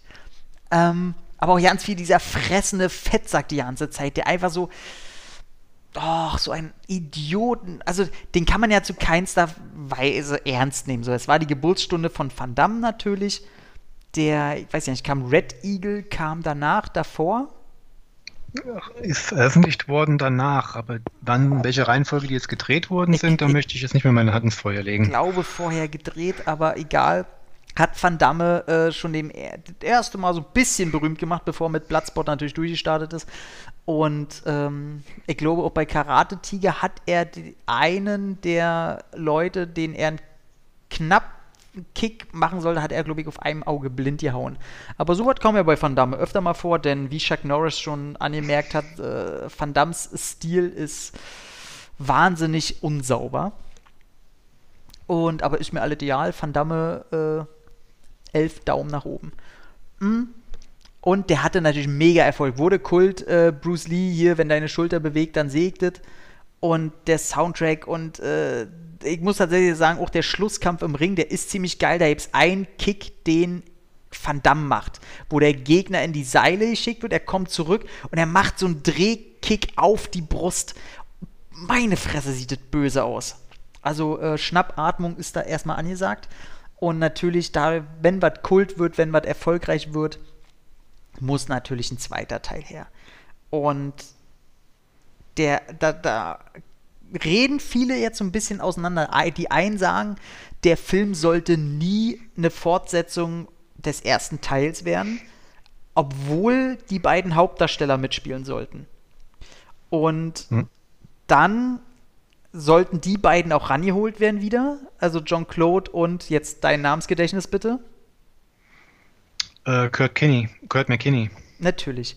Kurt McKinney, der heute, glaube ich, eine was hat der, so ein Hotel, der hat irgendwie so ein, oder so einen Saubermachtdienst, der ist irgendein Chef von einer komischen Firma, die, äh, keine Ahnung, aber dem geht's gut bestimmt. Ähm, wollte, glaube ich, Polizist werden. Glaube ich. Glaube ja. Und hat, oder war auch eine Zeit lang, ist ja auch scheißegal. Auf jeden Fall, wer sich mit dem beschäftigt, gehört McKinney, glaube ich, ein sehr sympathischer Mensch. Und die beiden sollten trotzdem denn da wieder mitspielen, trotz anderer Story, trotz allem. Und zuerst hatte, glaube ich, Van Damme abgesagt, weil der Drehort nicht ganz ungefährlich war. Das war in so einem Grenzgebiet, wo auch Krieg herrschte oder irgendwie mal äh, halt Überfälle drohten und das halt alles nicht ganz so sicher war. Und das war ihm halt nicht sicher genug und deswegen hat er gesagt, nee, äh, ist mir alles nichts, hat dann äh, relativ schnell abgesagt und darauf ist dann Kurt McKinney auch abgesprungen. Und äh, der Name blieb, No Retreat, No Surrender, hat aber nun komplett gar nichts mehr mit dem zu tun. Und man holte, ich habe vorhin den Namen Everton, Levin? Lauren Everton. Lauren, sagt doch irgendein so Frauenname. Lau Lauren Everton. Ähm, von dem ich vorher noch nie einen Film gesehen hatte, äh, der ja später dann auch nochmal in der Karate-Tiger-Reihe der Deutschen mitspielt, in King of the Kickboxer. Und Im fünften? Äh, der hat schon ein paar Filme gemacht, auch mit Cynthia Rothrock hat er dann später einen gemacht und der ist dann irgendwann in der Versenkung verschwunden. Und ähm, halt mich drauf gefreut und der Bö den Bösewicht kennen wir aber. Der Bösewicht ist Matthias Hüß als Comic-Russe. Ist einfach nur Comic-Russe. Ähm, so, und das ist der Moment, wo ich unseren Kollegen Christoph Kellerbach mal ähm, kopiere und eiskalt reingrätsche. Tom, ich sag's dir jetzt nur vorsichtigerweise, Sei vorsichtig mit dem, was du sagst, denn seit heute Mittag folgt Matthias Hughes unserem Twitter-Account von Bullet und Fist. Ehrlich, das heißt, wirklich? die Wahrscheinlichkeit, dass der Herr Hüß, schöne Grüße, dass er diesen Podcast, Podcast vielleicht hören wird, ist gar nicht mal so gering. Also sei vorsichtig, nicht, Oh. nicht, dass plötzlich morgen Abend irgendwie ein blondierter außerirdischer Rachenengel bei dir zwischen den Türrahmen steht. Oh, das war und die Überraschung. Das war die Überraschung. Du hast mir schon im Vorgespräch gesagt, du hast eine Überraschung für mich. Und ach, es ist toll. Ich habe den Hüß ja äh, treffen dürfen in Berlin. Da würde er sich, sich natürlich null dran erinnern, weil ich nur kurz äh, nach einem Foto gefragt habe. Es war hier für, wie heißt es, Ultimate Justice? Ja, Wahrscheinlich, ja. Genau. ja, genau so hieß er. Wo, du, Ähm, wo du auch der Casco getroffen hast, nehme ich an. Richtig, genau, mit dem ich ja kurz ein paar Wörtchen wechseln konnte. Und ähm, das, das, der ist ja ein Hühne, ne? Also es gibt halt dieses Foto von mir und Hüß, wo, wo wir beide eine Faust machen. Und ich meine, ich habe ja, ich habe ja Klavierpfoten, ne? Ich habe ja sehr ag kleine, agile Pfötchen. Aber er hat ja Klodeckelhände. Das sind ja Riesenpranken. Und das war mir dann erst bewusst, weil klar, wenn du jetzt die bekanntesten von ihm siehst, ich habe jetzt viele gesehen, ich habe auch letztens ja Fistfighter und so weiter geguckt. Ähm, und wenn du halt Leute hast, die neben ihm halt nicht so klein aussehen, äh, dann hast du halt nie so die Optik irgendwie. Aber ey, wenn der vor einem steht, das ist ja ein Riese. Der ist ja riesig, der Typ. Ähm, auf jeden Fall mega sympathisch. Ähm, nicht nur, weil ich jetzt denke, dass er das vielleicht hören könnte, aber ähm, ich wirklich, aber das hatte ich dir auch schon vorher gesagt. Da kannst du mich bestätigen, da Kaskos und Hüß seit, seit dem kurzen Treffen noch viel mehr Liebe und Das, das, das sagt so ziemlich jeder, von dem ich höre, dass er ein Interview mit ihm geführt hat oder ihn getroffen hat, dass dieser Mann unglaublich sympathisch rüberkommen muss. Also Ja, für, also ich muss sagen, für mich war der Tag äh, äh, ausschlaggebend dafür, dass ich sage, okay, von ihm will ich auch alle Filme da haben und äh, guck dann, dass ich die rankriege. Ähm, genau, und ebenfalls ist er der Bösewicht, der noch relativ spät erst wirklich ins Geschehen äh, eintritt. Vorher hast du halt einen Lauren Avedon, der äh, in, ist, ist es Hongkong, wo er sich rumtreibt? Bangkok. Bangkok. Bangkok. Ach stimmt, da haben sie auch gedreht. Mm. Und er hat halt dort eine Freundin und die ist, die ist eine Tochter von einem etwas höher angesehenen und dieser, dieser Daddy, der hat irgendwelche politischen äh, äh, Ziele und Verwicklungen und deswegen wird die entführt und er sagt sich, ey, nicht mit mir, ich bin immer noch der coole Ami und äh, aus den 80ern, spät 80ern, der wurde drei Jahre später produziert. Von daher nicht mit mir, ich zeig euch mal, wo die amerikanische Flagge ihre Naht hat und reist halt hinterher, trifft dazwischen noch auf eine sehr junge Cynthia Rothrock. Ich glaube, es war ihre erste größere Rolle, ne? Ja, sie hat davor, glaube ich, schon ein oder zwei Hongkong-Filme gedreht oder danach. Ach, das müsste ich jetzt nachschauen. Vielleicht mir der erste mit, mit äh, US-amerikanischer Beteiligung, das kann auch sein. Ähm, Das auf, kann sein, Auf ja. jeden Fall, äh, wenn du ihren ersten Kampf siehst in dem Ring, die, ey, die Frau hat Power, ne? Also ich muss ja wirklich sagen, ähm, ich bin ja auch erst spät mit ihrem äh, Filmschaffen in Berührung gekommen und gerade wenn ich die alten Sachen sehe, ich habe mir letztens äh, Dingenskirchens angeguckt, von dem ich ja so begeistert war. Wie heißt der? Äh, Crystal? Wie heißt denn der? Mhm.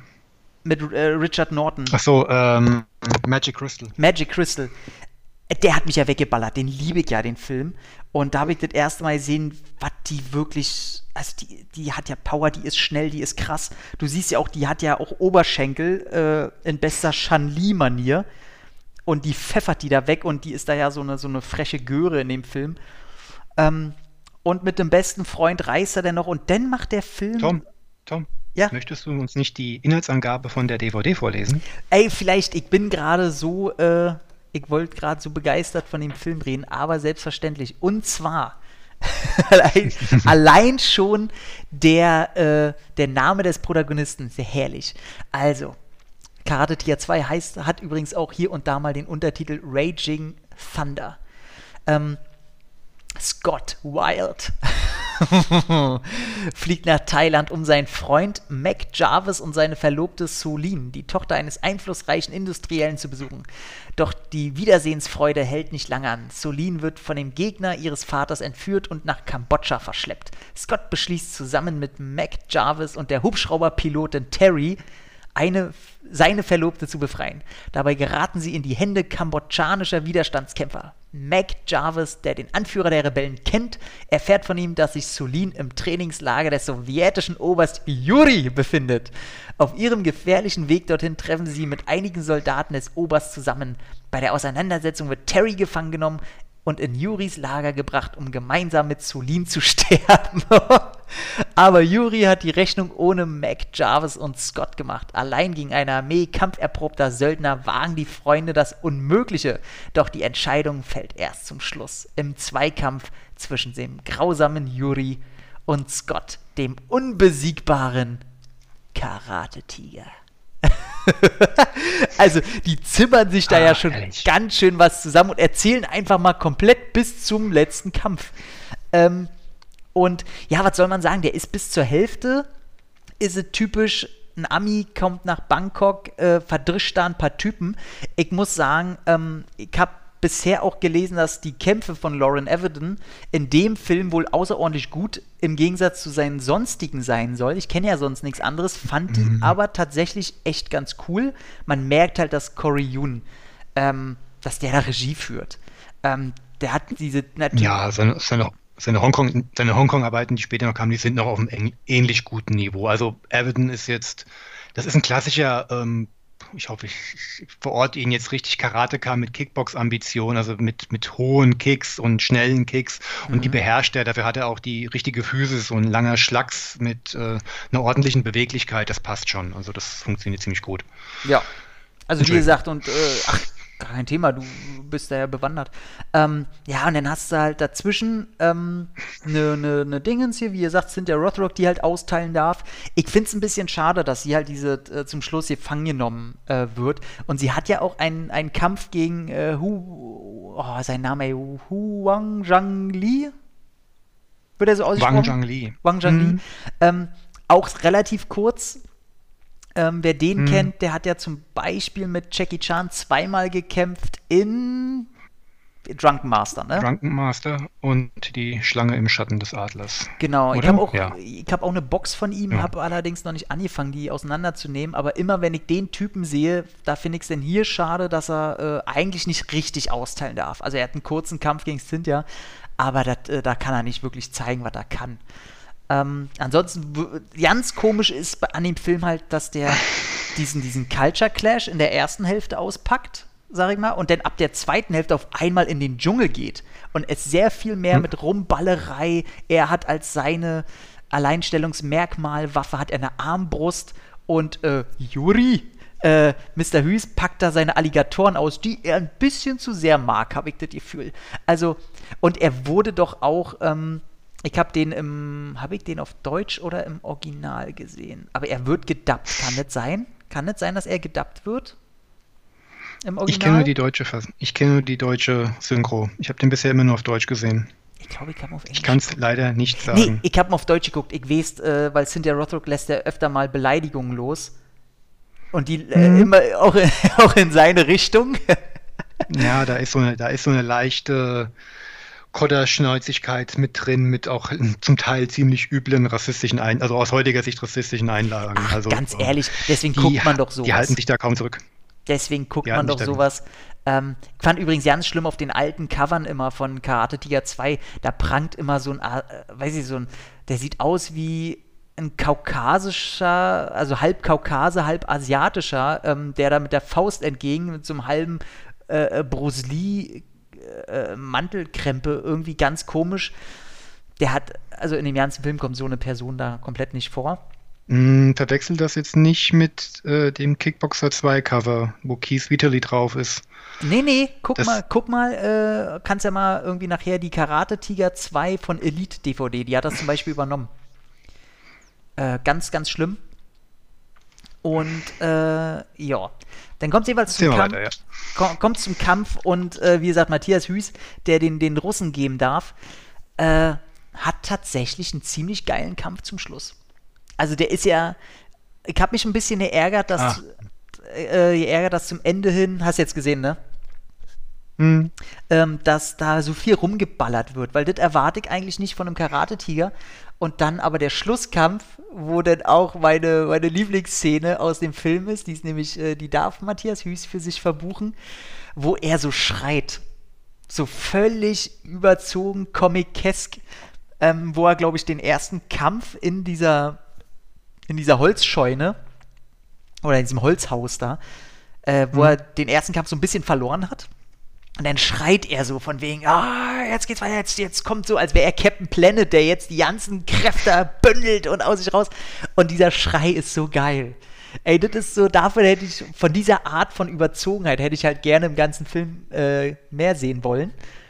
Aber der Kampf ist ziemlich geil, weil der sich über mehrere Etappen erstreckt und der recht lang ist und beide gut austeilen können. Und da sieht man halt äh, auch Corion äh, eindeutig und nach einer kleinen Durststrecke im Film, es wird halt viel geballert, wie gesagt, aber ähm, war das denn so, wo ich gedacht habe, okay, okay, war gut.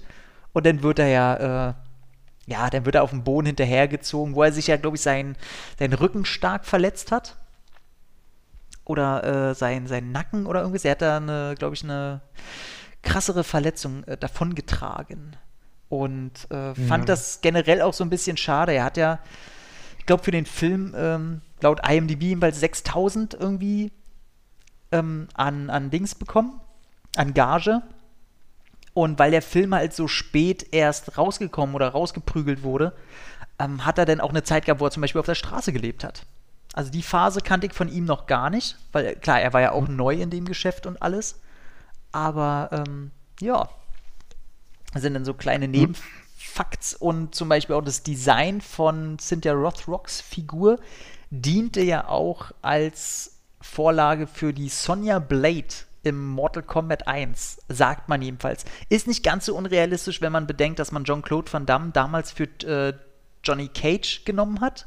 Die haben ja auch, ähm, und wenn man sich so die Moves anguckt, dann ist das schon sehr nah dran.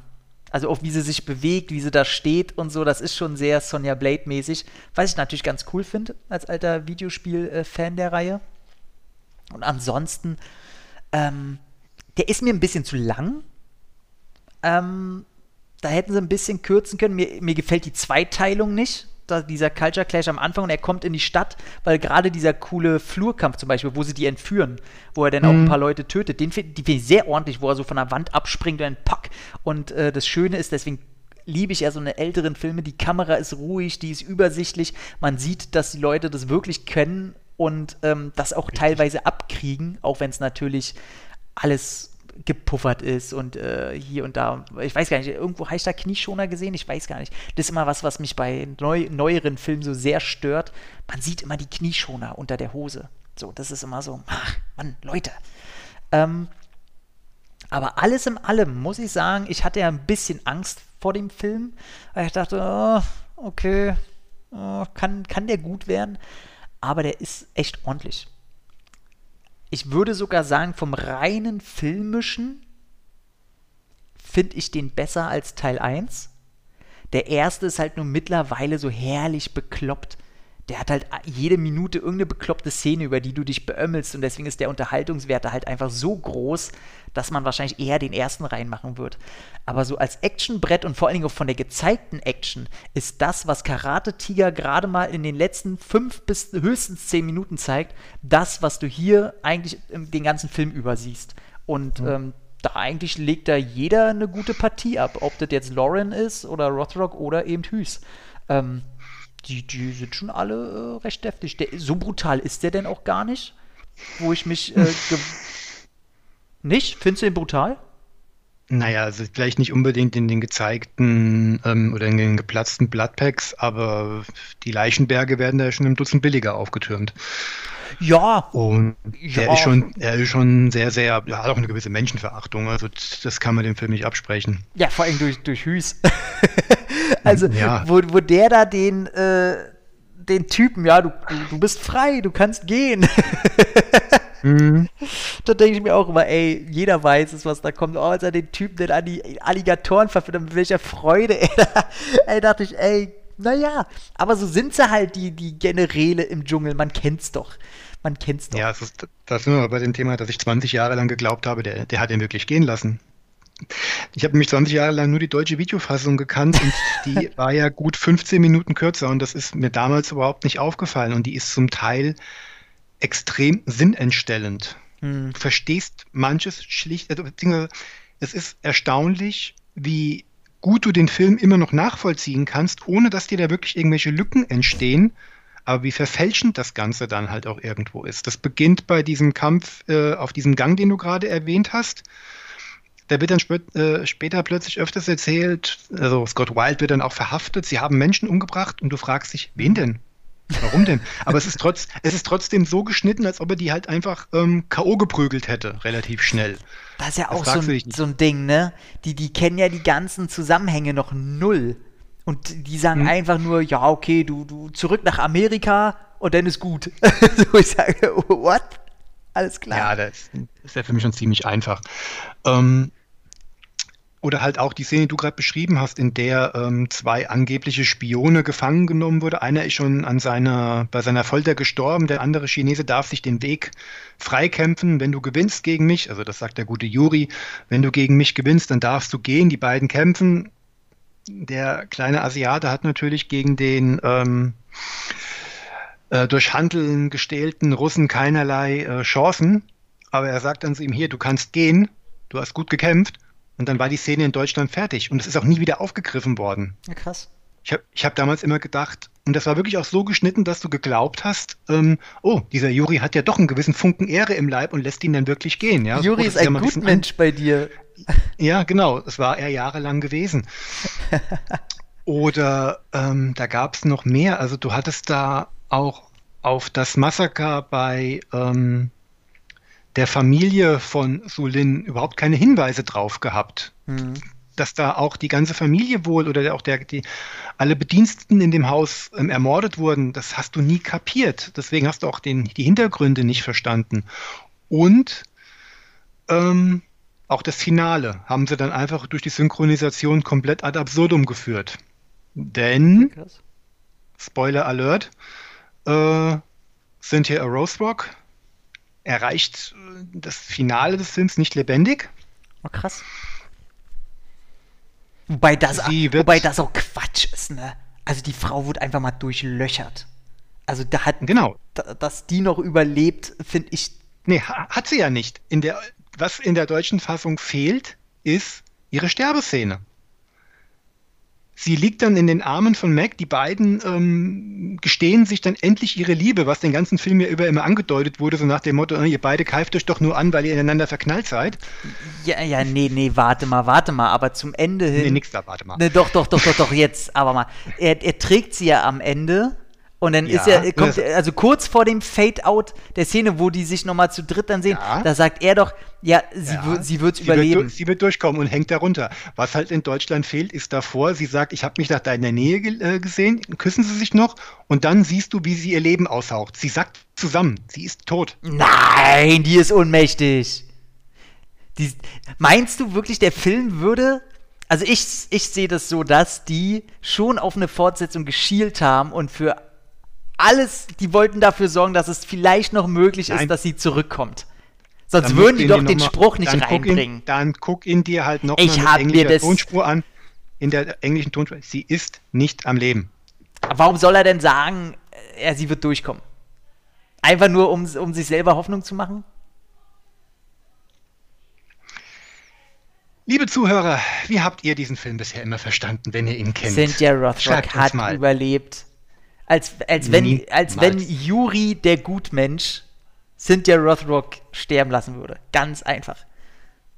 Ich glaube erst, dass die lebt, wenn zufälligerweise im Hintergrund ein Hai mit Mario von Peebles im Maul vorbeigeschwommen kommt und sagt, wir nehmen dich jetzt mit, dann hat sie überlebt.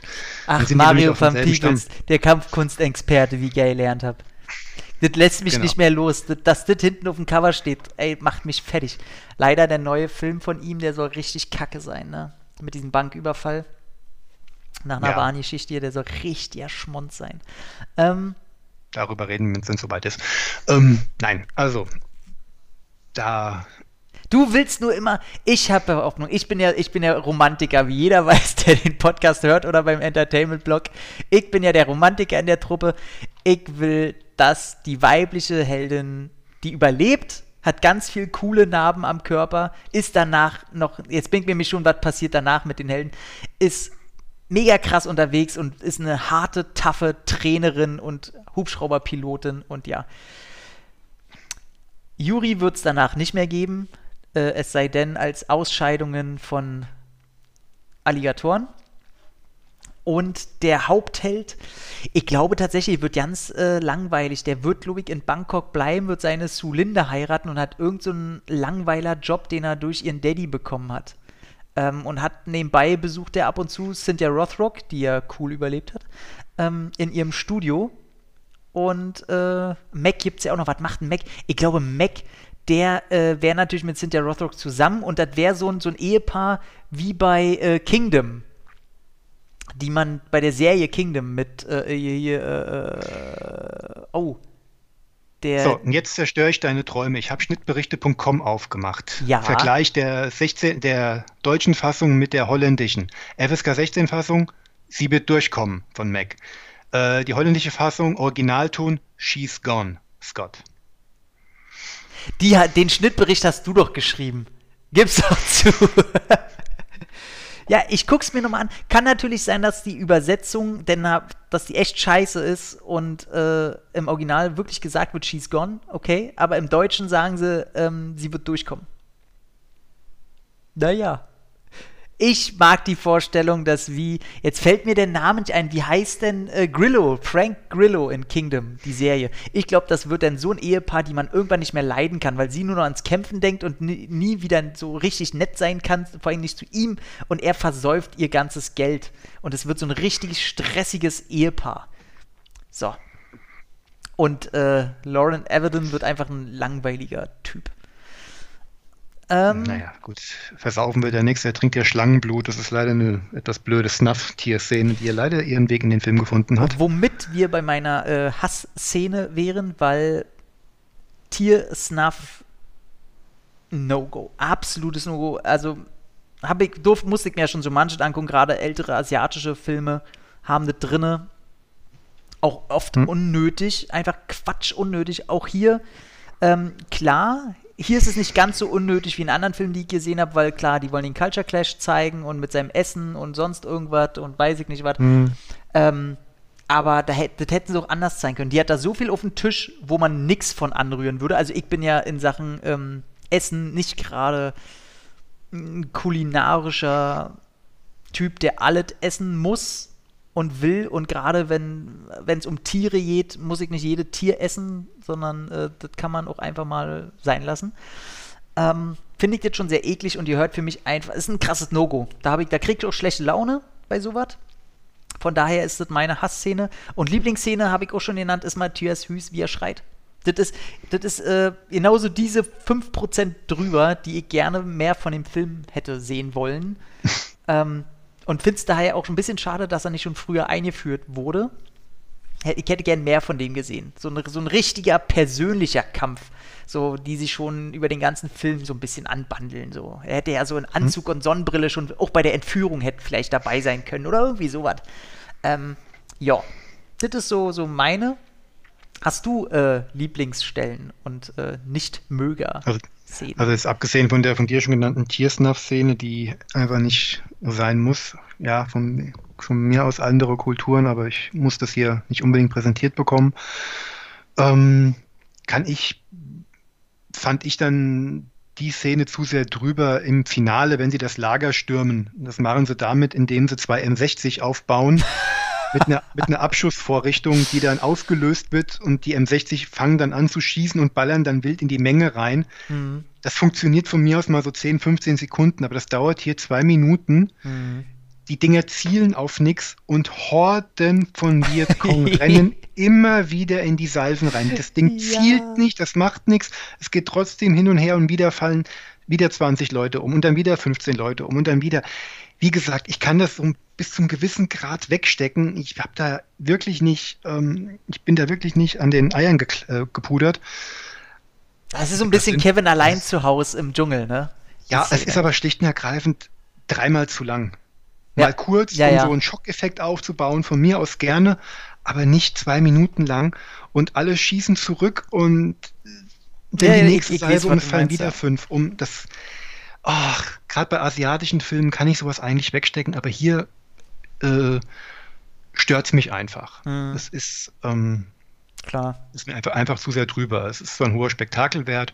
Und beste Szene ist, ähm, ist für mich schlicht der Endkampf. Der funktioniert einfach. Einfach auch wegen, das ist schön aufgebaut, dann durch die ähm, vielleicht tödlichen Verletzungen an Cynthia Roseburg auch noch so emotional nochmal so ein bisschen hochgepusht, wenn Everton dann voller Wut äh, mhm. auf Hüß losrennt und das wird dann schön aufgepeitscht und auch ähm, hochgetrieben und das macht dann halt wirklich Spaß. Wobei ich aber hier wieder merken musste, dass ähm, die, die, die VHS-Version damals wohl auch ein anderes Master hatte, weil ich, da bin ich mir auch hundertprozentig sicher, die hatten damals einen anderen Score im Hintergrund.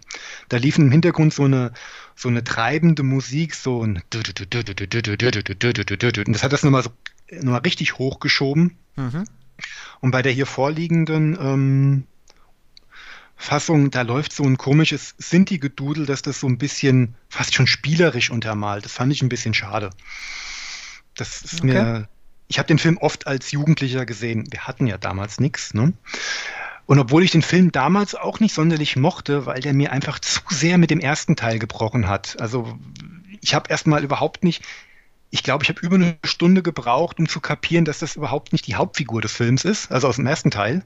Das ist nicht, ne, ja, äh. das sind aber schon so ähnliche äh, Weichbrötchen, sag ich mal. Also ja. Also rein vom Äußerlichen. Ich finde äh, Lauren Everton auf jeden Fall sehr viel cooler als äh, oh, Robert McKinney. Gehört. Kurt, Kurt verdammt. Ähm, das auf jeden Fall. Also Kurt nämlich ja im ersten Teil nix ab. So, der hat zum Schluss einen coolen Kampf, aber der war ja nie cool äh, Lauren Evan, der hat schon so seine Momente. Also der hat ja auch diese Schnoddrigkeit in seinem Humor so drin, den finde ich schon als, als Leading Man, sag ich mal, ist der schon ausreichend. Der ist hochgradig selbstbewusst mit äh, hoher Tendenz zu Arroganz, aber irgendwie passt das zu so einem äh, Testosteron-Macho-Filmchen. Aber hast du eigentlich die Beziehung zwischen diesen beiden Figuren verstanden? Zwischen welchen? Oder beziehungsweise also zwischen ähm, unseren beiden Haupt männlichen Hauptfiguren. Oder überhaupt den Background. Ich, du nee, siehst, dit, dass, dit dass, dass, dieser, dass, dass, dieser Scott Wilde nach ähm, Bangkok fährt, um die Frau wiederzufinden. An einer Stelle wird gesagt, es ist seine Verlobte. Hm. Dann wird irgendwie suggeriert, die beiden haben in Amerika zusammen studiert. Gleichzeitig hat er aber hier so einen Mentor, Lehrmeister, der dort Waffenhändler ist. Woher kennen die beiden sich? Hm. Äh, die ja, sind ja. weder dasselbe, die beiden trennen ungefähr 20 Jahre. Dass die beiden irgendwie in der Army waren, wird nicht suggeriert. Du, es wird äh, oder dargestellt. Du hast Everton als, als Sunny Boy, der aber überhaupt keine Skrupel hat, Menschen umzubringen, auch wenn es aus Notwehr ist, jetzt beispielsweise, ähm, aber dann im Finale einfach mal den Ballermann rausholt und hunderte von Menschen über den Haufen schießt. Das, äh, ich, ja. das ist so überhaupt nicht begründet. Ich Du verstehst nicht, woher diese beiden sich kennen, was die machen. Sind, sollen das alte Armeekumpel sein? War er sein Sportlehrer an der Uni oder ich, ja, nee, kommt, kommt nicht ganz durch, auf keinen Fall. Aber ich, wie gesagt, ich habe die deutsche geguckt. Ich werde auf jeden Fall nochmal die englische Sprachfassung gucken, weil ich kann mir sehr gut vorstellen, dass die, ähm, oh, Entschuldigung, dass ich äh, in der Deutschen, dass da sehr viel untergebuttert wird und auch so, so Nebensätze mal anders eingesetzt werden und so. Allein wenn ich jetzt das Ende schon kriege, in welcher Tragweite denen das anscheinend scheißegal ist, was da gesagt wurde, ähm, hm. gucke ich den nochmal. Weil unterhalt, unterhaltsam genug ist er ja, dass man den nochmal gucken will. Ähm, wie gesagt, mir ist er nur ein bisschen zu lang. Aber ja, dann äh, kommen wir doch mal zu unseren sonsten. Ach man, jetzt sag ich schon. Die erste Frage wäre, welcher ist der krassere Bösewicht? Ich glaube, er hielt da. Äh, das, nächste Frage. Also das, wirklich. Das, das, das, das, ist rhetorisch. Das ist rhetorisch. Ich, wobei ich hätte gerne gesehen, dass äh, der Bösewicht aus Velocity Trap, Mr. Äh, wie hieß er? Orland? Ja, Ken Orland. Ken Orland. Da, dass der da Oder kommt mit seinen, mit seinen blonden Haaren und seinem Tattoochen unter dem Auge und will das Ding ausrauben und dann kommt Matthias Hüß als äh, äh, Space Ranger dahin. Ich glaube, der würde einfach nur umdrehen und sagen, ich bin auf dem falschen Schiff. so. Ey, da gibt es einfach nur einen Kick oder der, der hebt den hoch, so, der ist ja, der ist wahrscheinlich mindestens einen Kopf größer als er. Äh, körperlich auch überlegen. Äh, Ja, ey, da gibt's keinen. Der ist ja auch nochmal eine, eine krassere Kante als äh, Olivier. Also, ne? Ja. Und gegen den hat er ja schon äh, wenig Chance, sag ich mal. Von daher, hm. da muss man nichts sagen. Und wenn er, wenn er noch den Juri raushängen lässt, der, dem man den uneinschätzbaren, sadistischen, äh, ja, ich sag mal, so ein bisschen irren, äh, dann ist ja sowieso alles verloren. Äh, so von daher, Bösewicht, ganz klar, Matthias Hüß, Juri. Und ähm, dann kommen wir zu der Lady. Da, ah, da müssen wir ja Dings nehmen. Da müssen wir ja Su Lin nehmen, ne? Tatsächlich. Die, die Freundin vom Helden ja immer. Sonst hätte ich gesagt, äh, klar, Cynthia Rothrock. Äh, die ist schön schnoddrig, äh, schnucklig auch. Und die kann austeilen. Von daher wäre die Wahl dahin gefallen. Aber wir müssen äh, Su Lin und jetzt ist die Frage, nehmen wir seine Frau von äh, Velocity Trap? Eigentlich schon, ne? Ich finde, wir haben nichts, was wir, was, wie, wie wir diese Frage diesmal beantworten können. Nee, doch, geben die also, Filme einfach nichts her. Naja, doch, das ist ja dann zu Lin schon eher. Die ist zwar auch so absolut nee. nicht. Ich, ich nehme Mac und dann ist gut. Ja, ich nehme Scott Wild. Nee, das, das, das, ist eine, das ist eine waschechte Bromance. Das ist, da gibt's nichts, da, da kann sich keine Frau dazwischen drängen. Ja, nee, die, tatsächlich, die, die Frauenlandschaft äh, war nicht gerade optimal aufgestellt in beiden Filmen. Aber dadurch, dass Sulin als einzige irgendwas an Sekunden Screentime hat, ist sie Sulin und die hat einen reichen Daddy. Vielleicht bleibe ich dann in Bangkok und. Äh, Hatte. Äh, ach ja, stimmt. Ich, schon wieder, ich, ich vergesse immer, dass sie die da so niedermetzeln. Irgendwie äh, die Szene will nicht haften bleiben, warum auch immer. Ähm, hm. Ja. Und dann kommt natürlich äh, die Helden gegeneinander stellen. Das finde ich diesmal gar nicht so einfach. Äh, puh. Gehe ich nach den kämpferischen Fähigkeiten, gebe ich den beiden einen Gleichstand, gehe ich nach schauspielerischem oder Charismatalent, kriegt Gruner bei mir den Zuschlag. Ja, ne? Also wir müssen ja hier, äh, ja, nee, doch, Lauren Everton, Gruner, nee, doch, Gruner gewinnt, tatsächlich. Ich weiß nicht, ob, ob die in zwei, oh, in einem Zweikampf, ey. Boah, ich glaube tatsächlich. Das sind beides, das sind beides Wettkampfsportler, die haben beide ihre Zeiten im also Ring. Ich sage, pass auf, gesagt, ich, ich sage Everton, auch, Everton, Everton würde gewinnen. Der ist äh, jünger, um einiges jünger noch in dem Film. Ähm, ich glaube, da hat er schon sehr viele Vorteile daraus, äh, die er ziehen kann. Und vom K. 140 Milliarden, da kann sich jede Armee kaufen, die er will. Ja, und da ist bestimmt auch ein Juri bei, den er sich kaufen kann. Samt, genau. samt Alligatoren bitte. Und genau. äh, ich sage, aber es geht ja ums Gewinnen. Und ich sage, gewinnen würde Lauren Everton. Hm. In dem Fall. Also die Wie beiden Rollen gegeneinander antreten lassen. Evan würde, glaube ich, Gruner ganz schön äh, eine watschen. So, damit kommen wir äh, zu dem letzten Punkt. Wir sind ja durch jetzt. Also Wertung kriegt er bei mir äh, 6,5 circa.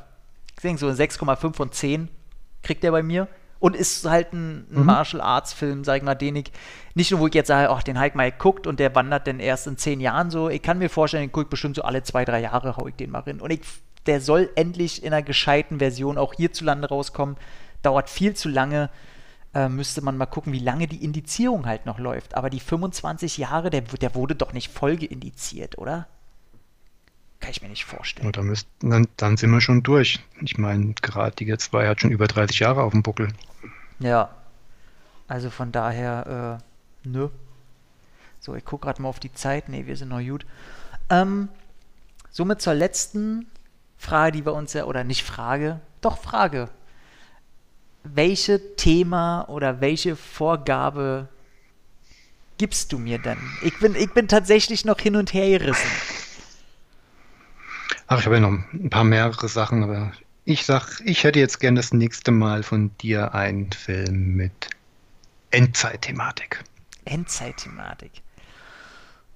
Oh. oh, ey, ist es so schwierig, nicht Mad Max zu nehmen. Nein, das ist nicht, nicht, nichts Naheliegendes. Geh nur Ja. ein bisschen in dich. Ja, ja, ich, ich probiere auch jetzt Überleg manchmal hier und da wenigstens ansatzweise was Größeres rauszukramen, damit wir auch mal Filme haben, die nicht irgendwo am Ende, und ich werde auch nicht diesen James Franco Mila Jovovich-Kram jetzt endlich mal dafür nutzen, um den mal zu gucken. Ähm, Ich bitte dich ja, okay. darum, weil dann lese ich einfach nur meine Letterbox-Review vor und das war's. Weil mehr will ich von diesem Film nicht mehr sehen. Ja, nee, das brauche ich auch nicht. Aber da finde ich schon was. Ich habe ja auch Ja, diverse italienische Actionfilme hier. In schönen Hardboxen von CMV. Ähm, Da wird sich was finden. Und ich will von dir eine Videospielumsetzung. Mhm. Ja, ich nehme eine Videospielumsetzung, die ich von dir. Ich überlege, könntest du ja eigentlich auch schon wieder Magda Kaskos nehmen, ne? Ne? Knickknack. Ist, ist, sogar der, ist, ist sogar der erste, der mir einfällt, aber schauen wir mal. Ich gucke da, Da, nochmal da gibt so einige, wenn man tatsächlich mal nachguckt, ähm, gibt es so einige. Ich bin jetzt ganz geil auf diesen Like a Dragon, wo niemand immer, also wo immer niemand weiß, dass es die Videospielumsetzung von der Yakuza-Reihe ist. Ähm, auf den ich Mhm. ein bisschen Bock, weil ich jetzt auch den, mein erstes Yakuza-Spiel mal anfange und danach auf jeden Fall sofort Like a Dragon gucke. Ähm, ja. In diesem Sinne hat mich das gefreut, dass wir die Filme diesmal ein bisschen besser fanden als beim letzten Mal. Und freue mich tatsächlich auf die nächsten. Ich gucke jetzt noch äh, I Love You Philip Morris zu Ende und dann überlege ich, ob ich noch Black Max mit Fred Williamson anfange. Und äh, ja, dann gucken wir. Ist noch irgendwas, ist noch irgendeine News reingekommen? Nee, ne? War jetzt nichts so weit. Nö. Nicht, dass ich wüsste. Mhm. Somit äh, werde ich mir jetzt noch ein Dime-Eis äh, aus dem Kühlschrank holen, werde mir hinsetzen, I Love You Philip Morris gucken und an die herrlich äh, und haben an den herrlich schwulen Jim Carrey und äh, Ian McGregor. Cool, läuft. Ich hoffe, ihr hattet ein bisschen Spaß und äh, hören uns beim nächsten Mal spätestens eine Woche, dann sind wir ja wieder da. Äh, vielleicht schaue ich zwischendurch mal noch ein Dings rein, so, so ein Daily Punch wieder. Und äh, ich werde mit Markus auf jeden Fall darüber nehmen, welches äh, reden, welches Franchise wir denn mal langsam auspacken. Also wenn es nach mir geht, Mhm. äh, wird nach der nächsten regulären Folge darauf folgend äh, jeweils immer in Zweier-Teams halt immer, also zwei Stunden, eine Stunde für jeden Film. Das waren zwei, also vier Teile werden dann in zwei Casts abgewatscht. Ich habe ja schon einen Wunsch, ein Wunschding, habe ich jetzt schon dreimal, glaube ich, gesagt, ich glaube, das wird's einfach, ich zwinge dir das einfach auf. Äh, es sei denn, kein Problem mit. es sei denn, du kommst mit einer besseren Idee. Ich bin ja Hm. äh, immer bereit zum Diskutieren. Von daher wünschen wir euch alles Geiles. Langsam dürften ja vielleicht auch wieder die Kampfsportschulen aufmachen. Irgendwann vielleicht so Einzelunterricht oder so. Ich weiß nicht, ob da was möglich ist. Und äh, hier meine Kickbox-Schule hat ja der, der Meister, der Lehrer, der hat ja auch Cynthia Rothrock schon treffen dürfen und mit ihr, glaube ich, auch ein bisschen trainiert und so. Ähm, bisschen neidisch. In diesem Sinne, ich wünsche euch irgendwas Tolles. Habt Spaß. Haut euch nur auf die Fresse, wenn das unter Regeln passiert und ihr danach lachend ein Smoothie zusammen trinken könnt.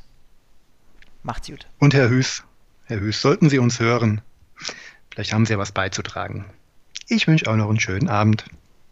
Tschüss.